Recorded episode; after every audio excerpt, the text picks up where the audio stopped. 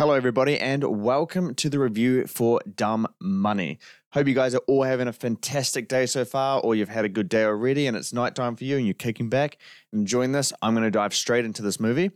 So Dumb Money is a movie directed by David Gillespie. It's about the true story about all the people buying stocks. They flipped the script on Wall Street and they got rich by turning GameStop, that mall video game company, into one of the biggest companies in the stock market. So this movie stars Paul Dano, Pete Davidson, Vincent D'Onofrio, America Ferrera, Nick Offerman, Anthony Ramos, Seth Rogen, Sebastian Stan, Shailene Woodley. So basically, it's got an all-star cast here. And I was very excited for this movie prior to seeing it. Craig Gillespie, he did direct I, Tonya, which is one of my favorite movies from that year. And so, naturally I was excited for it. And with these kind of movies, I get really excited for them because they are stuff that often challenge my my perception on different subject matters. It's also stuff that has these all-star casts and quite dynamic dialogue that kind of have a rhythm to it, using quite technical language. So you really do have to think, and then after the movie, you're left to think about it a lot more. So I really do love these types of movies. And so when seeing, the marketing for Dumb Money, I often compared it to something like, The Big Short, Vice, The Social Network, the stuff that has quite sharp dialogue. It's got the big cast. It's often to do with, modern, financial movies, and they have like a comedic twist to them as well. So you get a little bit more of an entertainment factor there. It's not just 2.5 hours of just constant dialogue shoved down your throat. So does this movie match up to that? No, it doesn't. Is it good? Yes. I did enjoy the movie quite a bit. From a cast perspective, none of these performances really blew me away. I thought Paul Dano was a bit miscast for this. Paul Dano is always great. He's just one of the greatest actors that have never been nominated for an Oscar before. He was really good. Pete Davidson, I didn't like his character. No, I thought we could have done with a lot less of his character, almost a distraction at points of times. Everyone else provides quite serviceable roles, and that's about the extent of it. So if you're wondering about the Oscar side of things and who would trend towards a nomination, I really don't think anyone is going to be nominated or in contention for it by the end of the year. As for the script, because it's based on a book or adapted from a book. And this happened during 2020. So the entire film has a lot of references to COVID, wearing masks and the COVID vaccination stuff. So this movie was it was adapted very fast. I wasn't the biggest fan of the screenplay. There are some elements where it truly shines, and there's some elements where it kind of falters. I think my main problem with this is the lack of an emotional hook to anything. And there are little sprinkles of, there's sprinkles of moments where we connect with the characters, and you kind of get that emotional relationship there between the audience and what's happening on screen. But it never really decides to explore that area. It's just very fixated on the big concept that it's playing with. And I think that is a bit of a letdown on that side of things.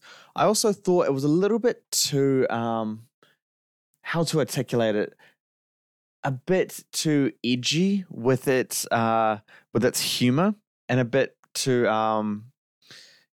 just very edgy. Some of the humor, it doesn't work. It's a little bit off, and it just kind of feels a little bit awkward at times.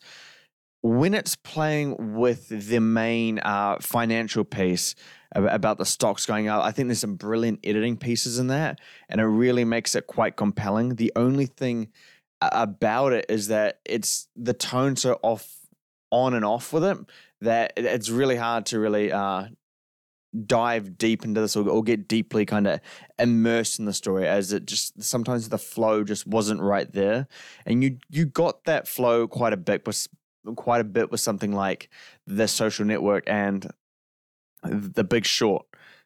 As for the dialogue pieces, I think it needed to be at least sharpened a little bit.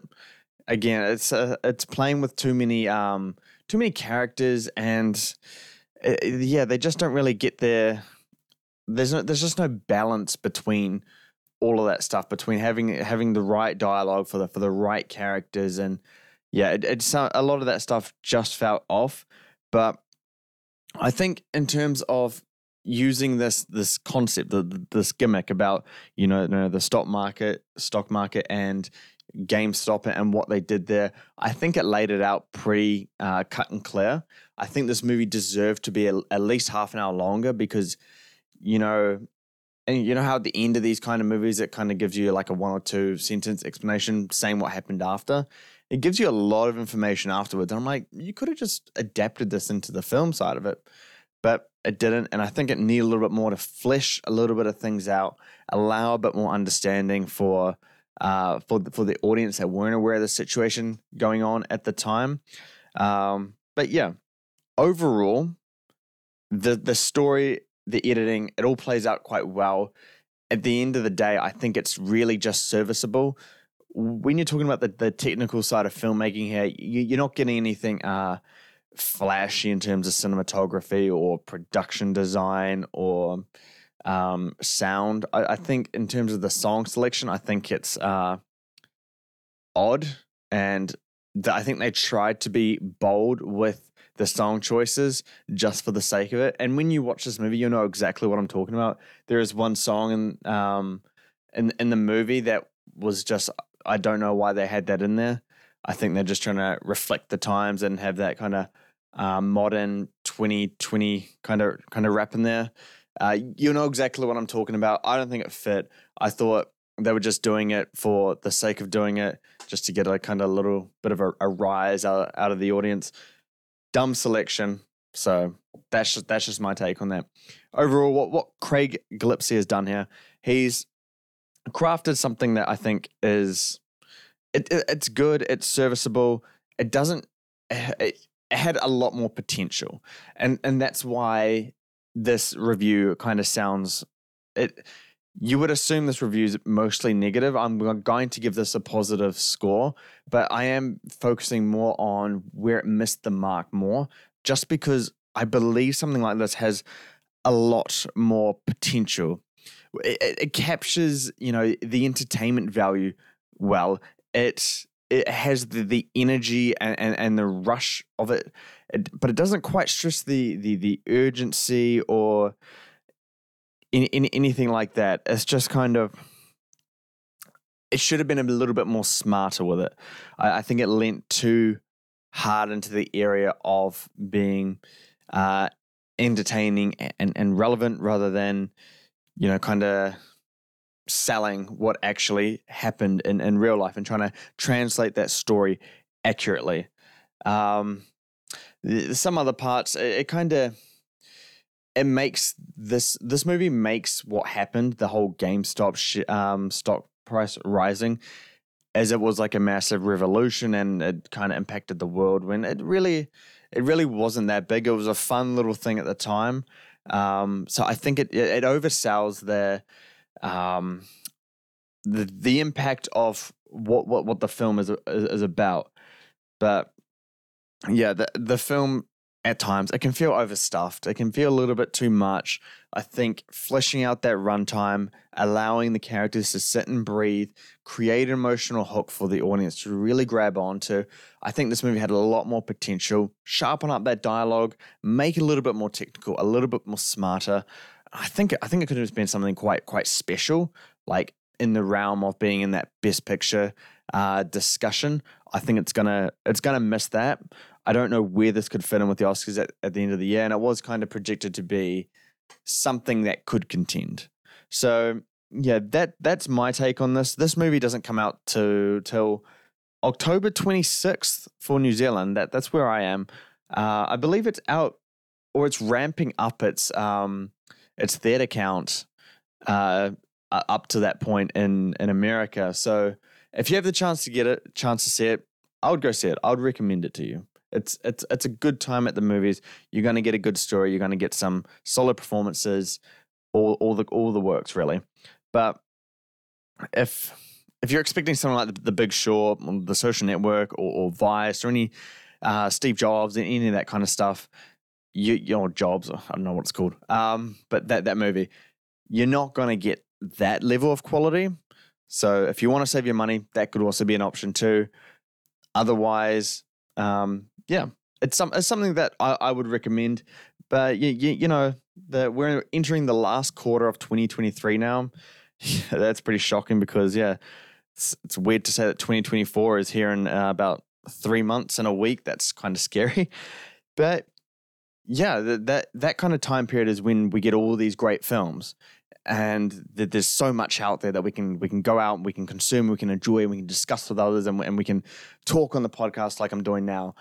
So, but I also know that we don't have unlimited money. We do have responsibilities, financial obligations. There is, a cost of living crisis now, and things are getting really hard for people. So I want to be far more sincere in terms of my recommendations to you guys, and honestly just say, like, if you want some fun, go see something like Dumb Money. But if you are expecting some of those classics on a similar kind of playing field where it's got, that sharp, witty dialogue and, kind of financial, technological side to things, perhaps this movie isn't for you. I would hold off. There's good stuff coming. We got Killers of the Flower Moon. That's coming out in a month. That's only one. I can think of so much more. The Holdovers, Poor Things. Save your money for those ones because we've heard such good things, and we'll be reviewing them right here. But anyway, that will do it from me today. Thank you guys so much for listening again to one of our reviews. I know it's been a while since I've actually done a review here, but Nain's been away, and it's hard to find time, and I have other obligations in life, so I managed to get up to this one. Next week, I have The Creator to go to. And then I think the week after that, I got The Exorcist. So we'll be bringing those ones out to you as soon as we can. Be on the lookout for it. Check back next week. And remember, on Mondays or Sundays or Saturdays, wherever you are, it's somewhere around those times. Check back for the Let's Be Real podcast. And, you can always click on those notifications and just, never miss a beat with us. You can also follow us on Twitter, and that's where we have majority of our conversations. Feel free to flick us a DM. We can chat, suggest stuff for Let's Be Real. Whatever it is, guys, just flick us a message. We'll be happy to have that conversation. So go out, go enjoy the day or the evening. If you're in New Zealand, go enjoy the sun. Summer's around the corner. If you're in other parts of the world, winter's around the corner. Sorry for you. Anyway, till next time, guys, keep bringing the hype. Peace.